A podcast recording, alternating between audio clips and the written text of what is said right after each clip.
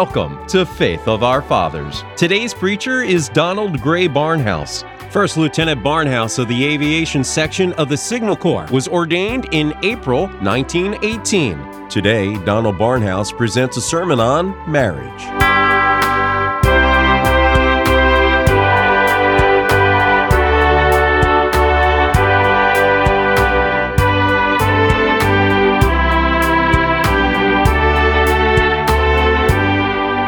Several years ago, someone said to me on one occasion, Where do you get all the sermon illustrations that you use to illustrate your sermon?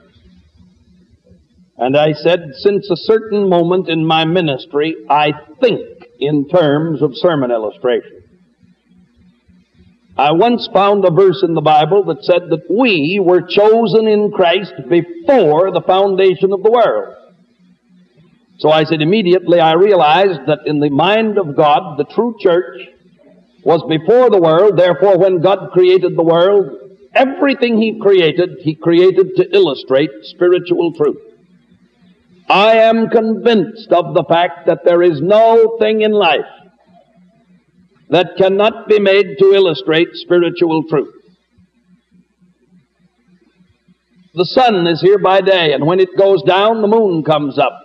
Christ said, While I am in the world, I am the light of the world. And then when he left, he said, Ye are the light of the world. And the church is like the moon, and that's why the world is in such darkness. At times it's a full moon, and Wesley is there, or Calvin or Luther are there, and at times there's a little crescent moon as today, and you don't know whether it's a first quarter or a last quarter. But the church is certainly not in the full moon of great revival today. All of that illustrates Christian truth. That one of the greatest illustrations there ever was was the way that children make fathers. That is to say, here is a man and the child is born, and the minute that the child is born, I always say that at the same moment that the cord is cut from the mother, there's an invisible one that binds the child to the father. And a father is born. And every man will know what I mean. When first they showed you your child, there is something right away that is born in the heart of the man. And God says, all this is to illustrate to you, like as a father pitieth his children, so the Lord pitieth them that love him. But the greatest of all the illustrations, perhaps, in the whole Bible is the illustration of marriage. For God says, I created the human race in the way that I created them in order to illustrate my love for the church and in order to illustrate the fact that when I was joined to a person in salvation, I was joined to them forever. And so in the passage of scripture which we read a moment ago in Ephesians 5, we read this story of the husband and the wife, of the wife and the husband, and we read this is a great mystery, but I speak concerning Christ and the church. Weddings are wonderful things. I love to perform wedding ceremonies. Several years ago at a party in our church, one night when a group of young people were meeting, one of them said to me, You get a great kick out of marrying people, don't you? I said, Yes, I do. If you went to the movies and see a picture of a bride and perhaps a tear made out of glycerine going down her face. And especially if you know that she's on her seventh husband in Hollywood, uh, it, it, certainly doesn't uh, lead you to any great spiritual thought. But I get a couple in front of me, John and Mary, and there comes that moment in the ceremony when I reach down and take John's hand, and I take Mary's hand and I put it in. And then I look at him and I say, I, John, take thee, Mary. And he repeats, I, John, take thee, Mary. And you know, I can tell by the way his muscles convulse at that moment just what kind of a husband he's going to be. To be my wedded wife, to be my wedded wife. And I do promise and covenant, and I do promise and covenant. Before God and these witnesses, before God and these witnesses. To be thy loving and faithful husband, to be thy loving and faithful husband in sickness and in health, in sickness and in health, in plenty and in want, in plenty and in want, in joy and in sorrow, in joy and in sorrow, as long as we both shall live, as long as we both shall live. Then I break their hand clasp and I turn her hand over and I put John's hand in hers. Now, when we're having the wedding rehearsal, I begin at this point. I say, I, Mary, take thee, John. And she looks at me and says, I, Mary, take thee, John. I say, No, my name is Donald. Look at him. You're taking him. Even if you have to make a quarter turn to the right and turn your back on your bridesmaid, look at him. And then she repeats after me, I, Mary, take thee, John, to be my wedded husband. And I do promise and covenant before God and these witnesses to be thy loving and faithful wife, in sickness and in health, in plenty and in want, in joy and in sorrow, as long as we both shall live. And then after they've exchanged their rings, I begin to talk to them. Whenever anybody's making arrangements for a wedding, you know, they always say that the wedding is the bride's day, not in my church. She can have everything before she comes in and everything after she goes out. But if she's going to be married in the church of Jesus Christ, there are going to be no photographers who are flashing bulbs around. I would interrupt a sermon any time. I would interrupt a wedding right in the middle and say, will that photographer leave the church? If he tried to desecrate it, taking pictures of the ceremony. Oh, they can come before and after if they wish. They can have their photographs. That's quite all right. But the ceremony is quite different. And I always say, Mary, Emily Post says that the audience is to stand during the wedding ceremony. Now, this isn't going to be any little two minute in and run out affair. You tell your mother to sit down and everybody will take their cue from her. Because if she doesn't sit down, I'm going to say in a loud voice, will the audience please be seated? And they will be. And when they have exchanged rings, I then say, John and Mary, before saying the words that make you man and wife, I want to speak to you about the nature of Christian marriage. You have not gone to a justice of the peace for this ceremony. You've come to a minister of the gospel of Christ. You're standing within a few steps of the communion table, upon which we're accustomed to put the bread and the cup that represent the body and the blood of the Lord Jesus Christ. And marriage is a Christian ceremony. The Lord Jesus began his ministry at a wedding. And John and Mary, you've come here, and this is to be a Christian wedding, a Christian marriage, for you are establishing a Christian home. Mary, I say to her, in the Word of God it says that the wife is to obey her husband. It used to be years ago that the ceremony had in it the words love, honor, and obey. They've taken it out today, which is one of the reasons why the divorce rate increases. Mary, God says that the woman is to obey her husband. And any woman that does not is getting cheated in marriage. Because after all, any woman whose husband does not run her knows well that she got cheated in marriage. For every good woman wants a husband that can manage her. It's an instinct in the heart of the woman. If you don't believe it, go in any block in town where there are ten houses, and if there's one house in the block where the woman really runs the man, listen to the other nine women talk about him. Is he a man or a mouse? Why does he let her run him around her little finger? Why doesn't he stand up to her? Why doesn't he show that he's a man? You see, God said way back in the Garden of Eden in the third chapter of Genesis, when he pronounced the curse upon the race, he said to the man and to the woman certain things. He said to the man, In the sweat of thy face thou shalt earn thy bread. But what did he say to the woman? Her desire shall be to her husband, and he shall rule over her. Now, that is a fact of life. It's a fact of psychology. Her desire shall be to her husband.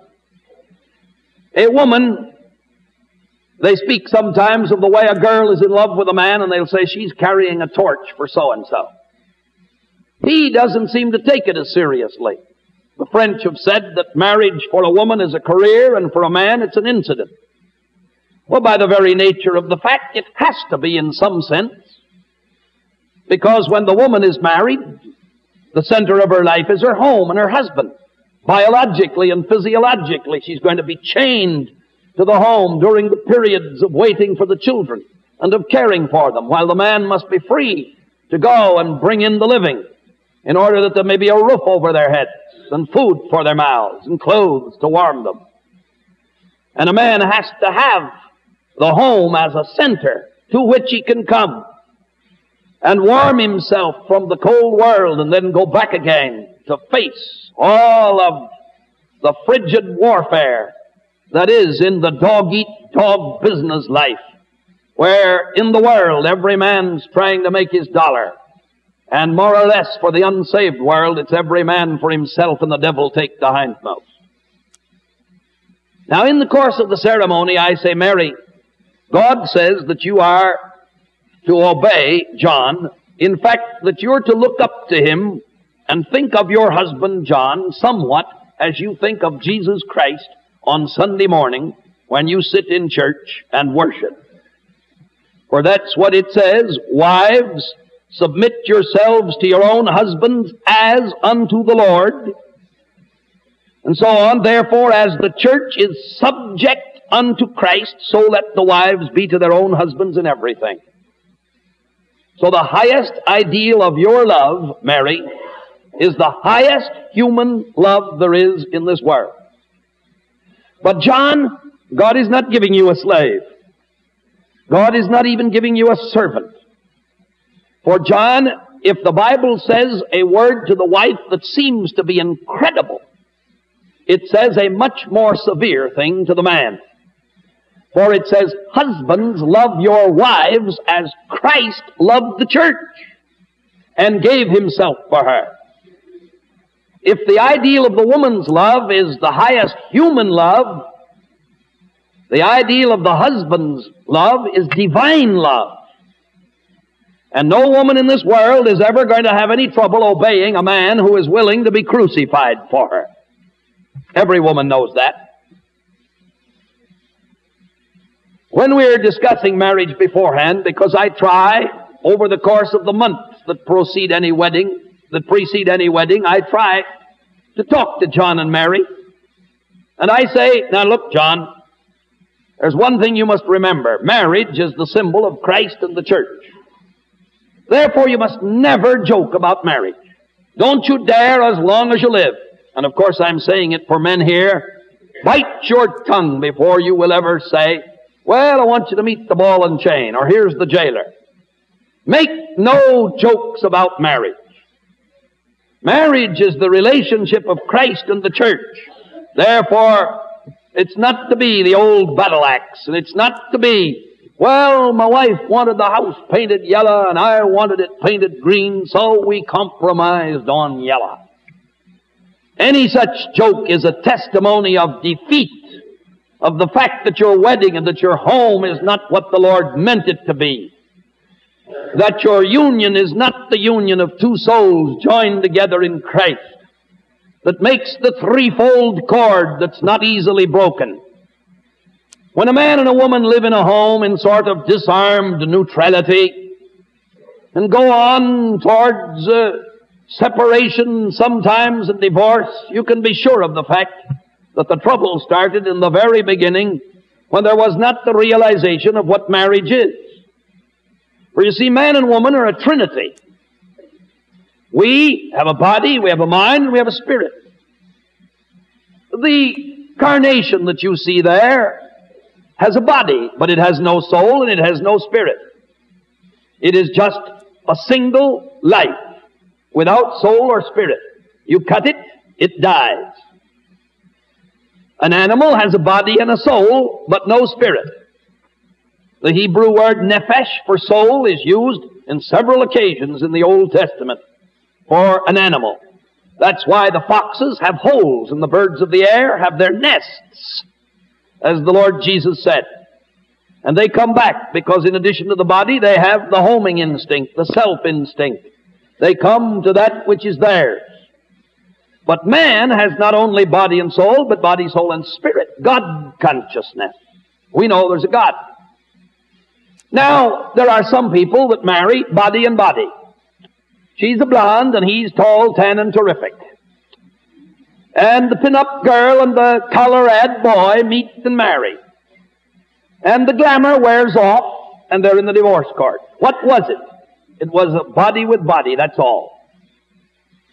Then there are those marriages that say, well, we like the same things, we like the same sports, we like the same books, we like the same, and so on. Those marriages will last a little longer, especially if they're cemented together with children. But the true marriage is a marriage of body with body, mind with mind, and spirit with spirit. One day a woman came and sat in my study, began to cry. The home was on the point of breaking up. She said, Doctor, it began about two years after our wedding. She said he was a nice fellow. We used to go to church somewhat before, and I just sort of took it for granted that he was a Christian, but she said I was pretty far from the Lord in those days. And he's a wonderful man in many ways. But she said when we'd been married about two years, we had a baby that was very ill. And the baby was on the point of death, and we, we brought the doctor there one night, and the doctor said, I cannot tell you if the child will live till morning. By morning we'll know whether the child will live. And when he went away, she said, I said, John, let's, let's pray. And she said, he, he said, oh, you go do the praying. I'm going out and smoke a cigarette. And she said it was as though he had stabbed me with a knife because I realized that while our bodies were married and our minds were married, that I had never been married to him in spirit. We had never prayed together. In, in my church, among my young people, I say, look, young people, acquaintance is the prelude to friendship. Friendship is the prelude to courtship. Courtship is the prelude to marriage. Now, somewhere along the line, you've got to find out the spiritual status of the mate. Somewhere along the line, you've got to begin praying. Unhappy the couple that do their first praying after they're married. I say to young people, if you can't pray on a date, there's something wrong with your date. Let's not forget that. And I try to tell the fellows and the girls to pray. You know, I would trust my daughter to go in a distance, even in a car with a young fellow if they had to come home late at night. If I knew that in the beginning they'd said, Lord, keep our friendship pure and clean in thee, and may it all be to the honor and glory of thy name that what we do, we do as unto Jesus Christ. And that's possible.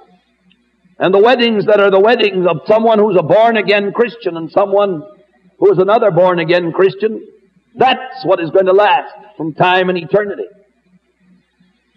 For God has very definitely stated that marriage is the picture of the union of the soul with Christ. And it's the nearest thing to heaven on earth. When the born again Christian and the born again Christian are married, and the Lord Jesus Christ is occupying his proper place in that triangle. For every marriage is a triangle. The man, the woman, and the Lord. And if the Lord is not on his point in the triangle, anybody can move in. I don't care what the marriage is, what their cultural background, or anything else. There has to be the union of body, mind, and spirit. So I try to train them before their wedding. I say, Mary, sometime when we're talking about it, you really love him? Yes, I do. Are you willing to obey him? Yes, I am. For he has to make the real decisions. No man is ever going to be worth a hill of beans in the world if he is not in authority in his own home. In fact, God says no man should ever be an elder or a deacon in a church if he does not have his wife and children in subjection. The Bible says so in Timothy. For it says, if he know not how to rule his own household, how shall he rule the church of God?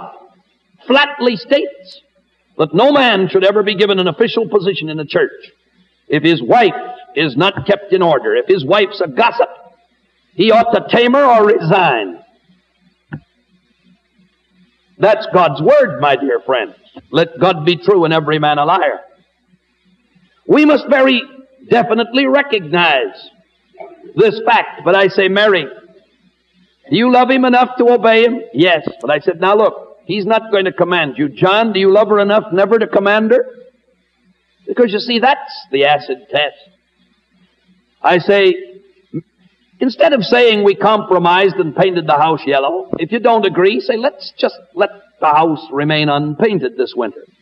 And every time you go in and out and see the flakes of the old paint, it'll remind you that there's some one thing on which you're not in perfect union. Then the day will come When you're driving down the road and all of a sudden John will put his foot on the brake and Mary will say, oh, and they'll say, yes, yes, yes. He'll back the car up 50 yards and they'll look at that house and they'll say, that's just our color scheme. Then you'll go and have the house painted and when it's done, everybody will say, how nice it looked. Who chose it? We did. That's marriage.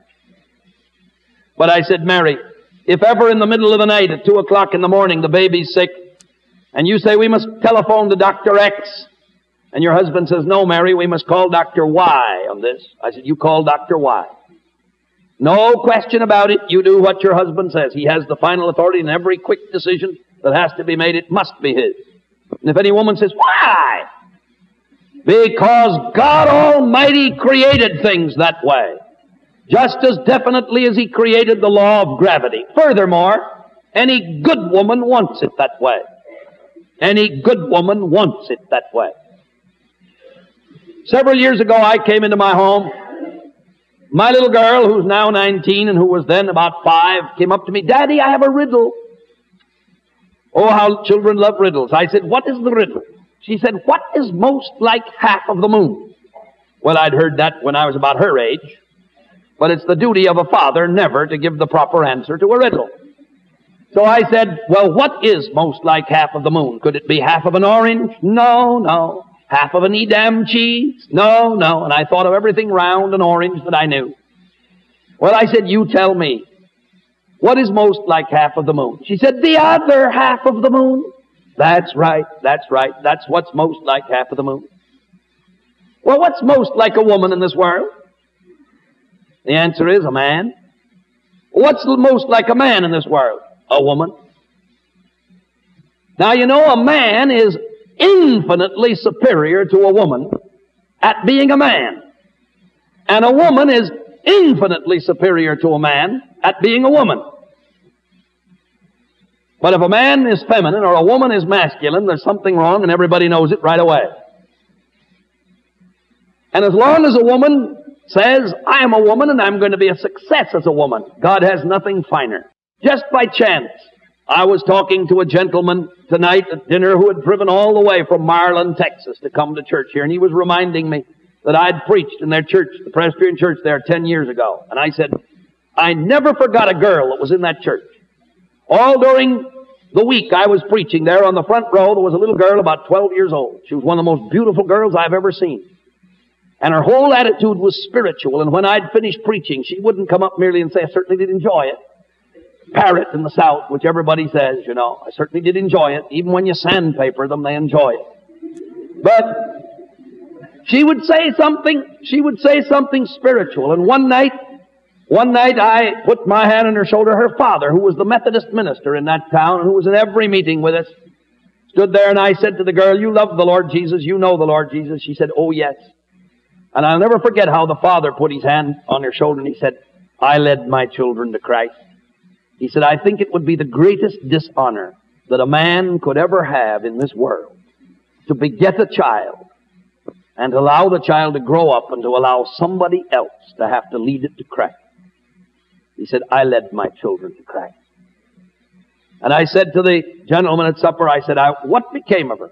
He said, we don't know. She moved away. She'd be 22 now, 23. I said, you know, I have never been able to get away from that child in my mind. And I've thought to myself, maybe 25 years from now, her son will be the Dwight L. Moody of another generation.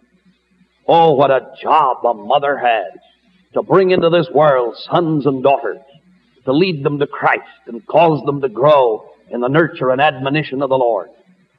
A woman that will do that has won for herself the place that is above every place that a woman can have. And the woman that gives that up to be queen of the canasta club is a fool. She's not fit to raise mud turtles, let alone children that have immortal souls. Now don't misunderstand. I'm not preaching against canasta. As I said the other night, the question about things is not, can you do this, can you do that, can you do this, can you do that, but who's running who? You play canasta every time the Holy Spirit wants you to play. Just be sure you're following His lead, that's all. That, and don't misunderstand, God sometimes, He's made us with a nature that wants humor at times and wants relaxation, wants rest, wants many different things. You just be sure that you're letting the Lord Jesus run your life. And I'll never argue with you about what you do. Of course, if you come and tell me that the Holy Spirit led you to get drunk, I'll think you don't know the Holy Spirit, but that's some other kind of spirit. But let's just face the fact that a woman is the greatest success that the world has ever seen at being a woman. How wonderful. Back in the early days of the Christian church, it is recorded in the Fathers that one of the great pagans said, What women these Christians have!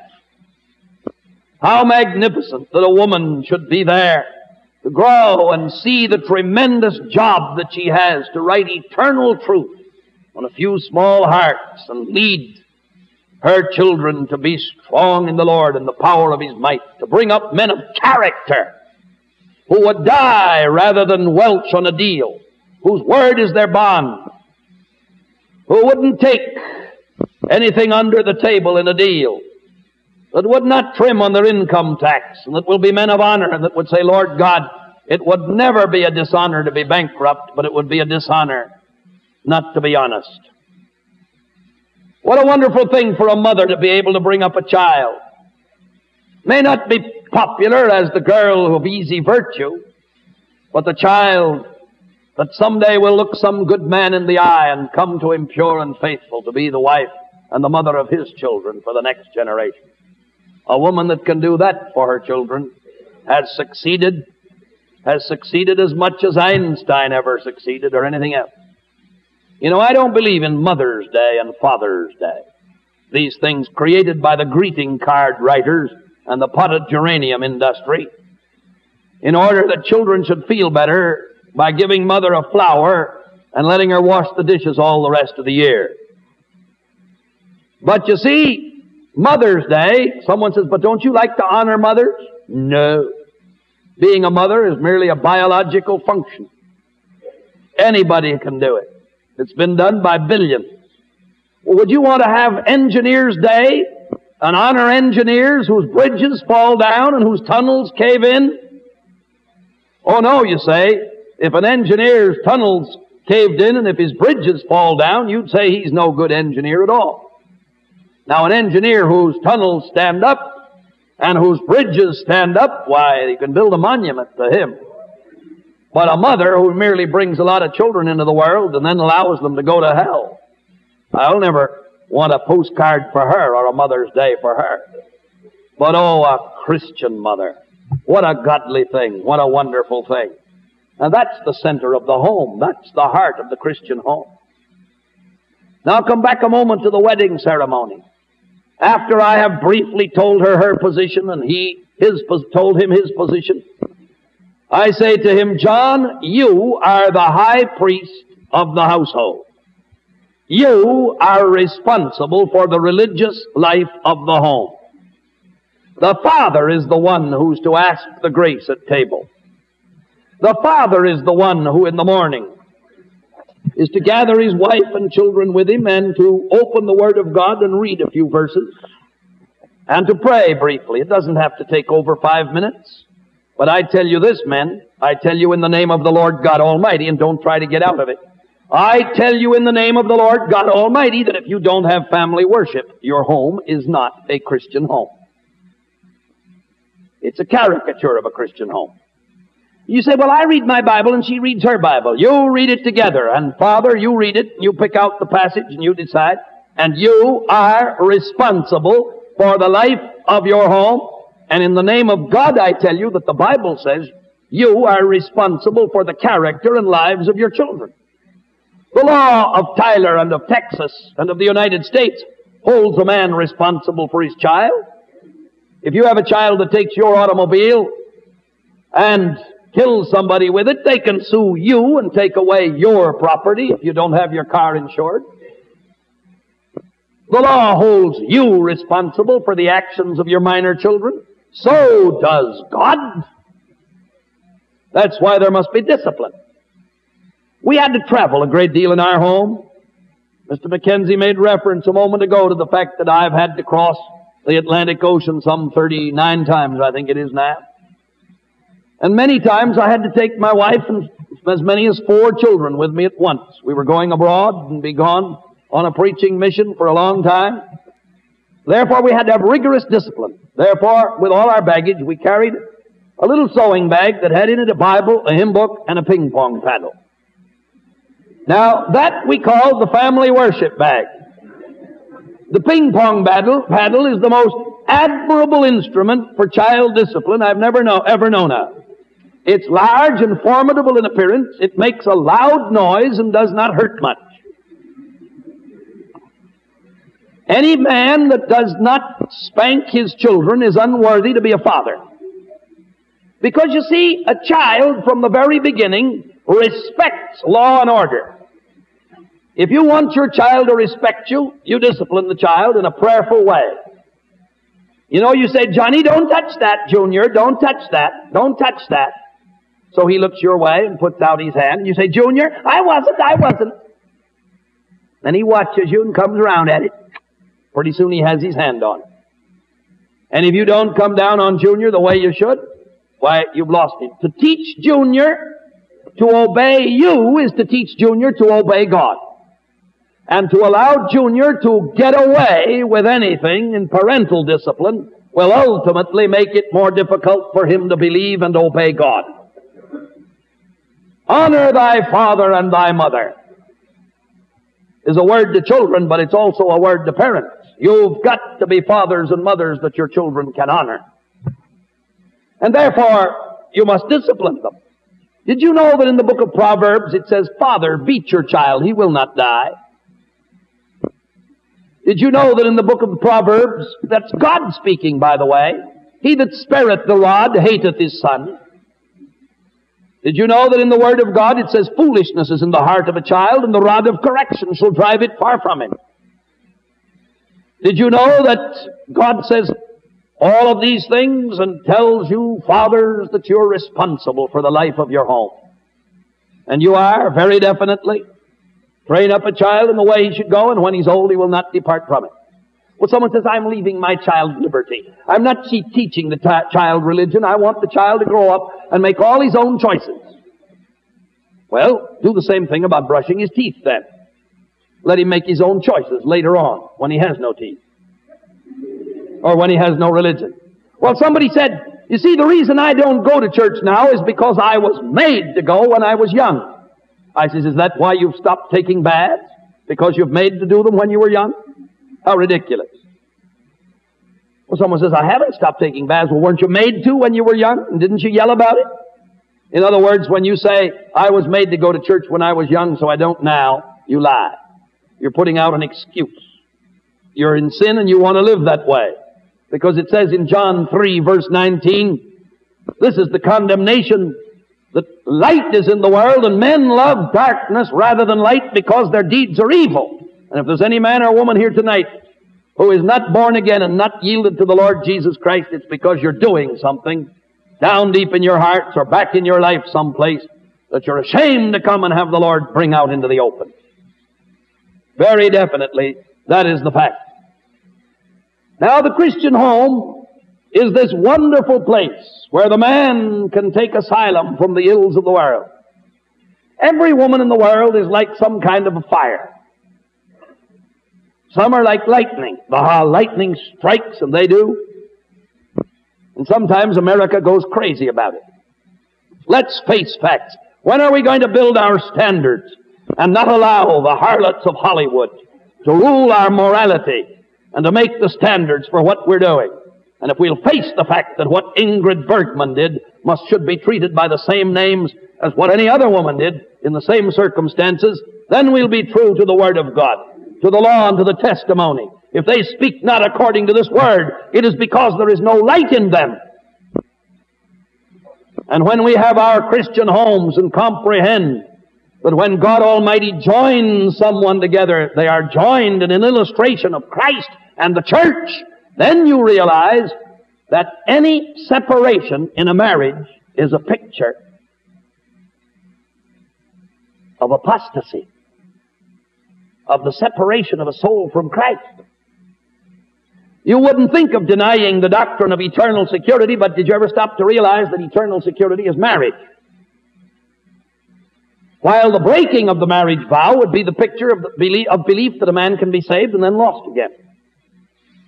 God says this is Christ and the church.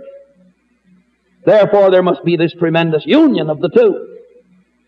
Since God is trying to teach us by this magnificent illustration, this oneness.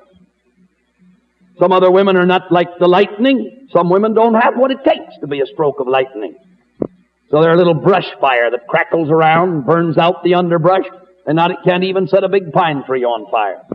But they try. But there are other women that are perfectly willing to stay home and be a hearth fire. Where a man who's been working out in the cold can come in and warm himself by her love. And then go out again, refreshed, because she is the center of the home.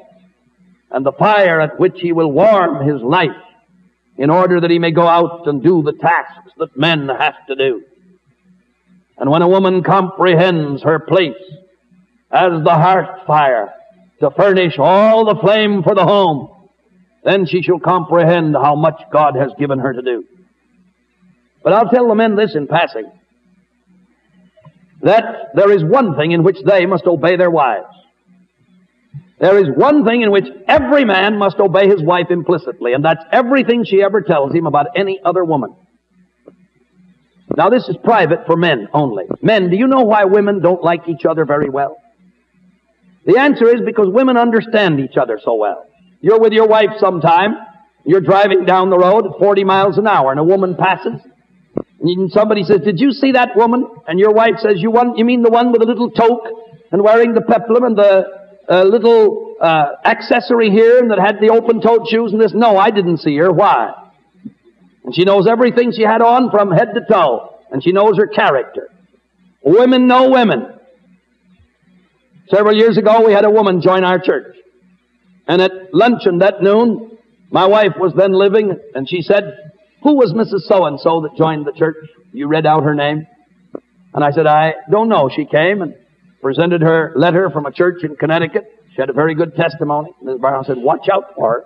I said, What do you mean? Look out for her. I said, Well, what do you mean? Well, she's this, this, this kind of character.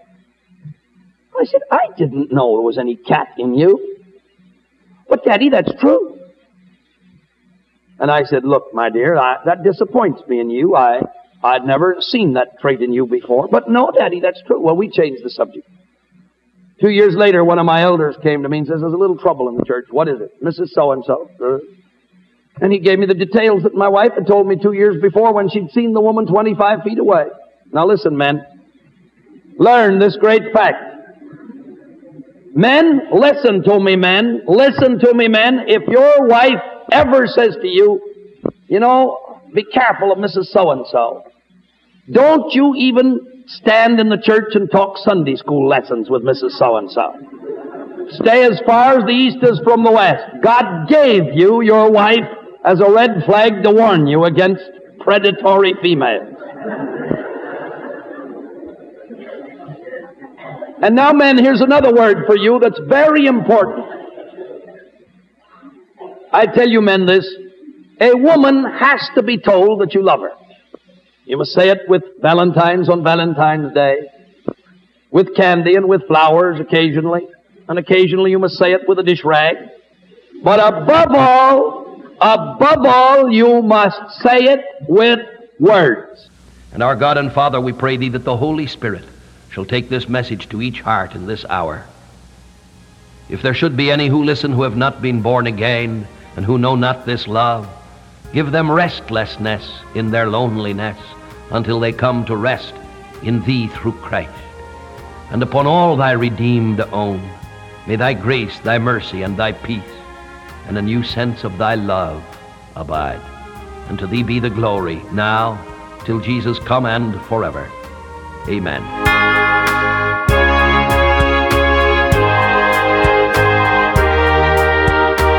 You've been listening to Dr. Donald Grey Barnhouse. Listen to Faith of Our Fathers each Saturday and Sunday to hear more great 20th century preachers.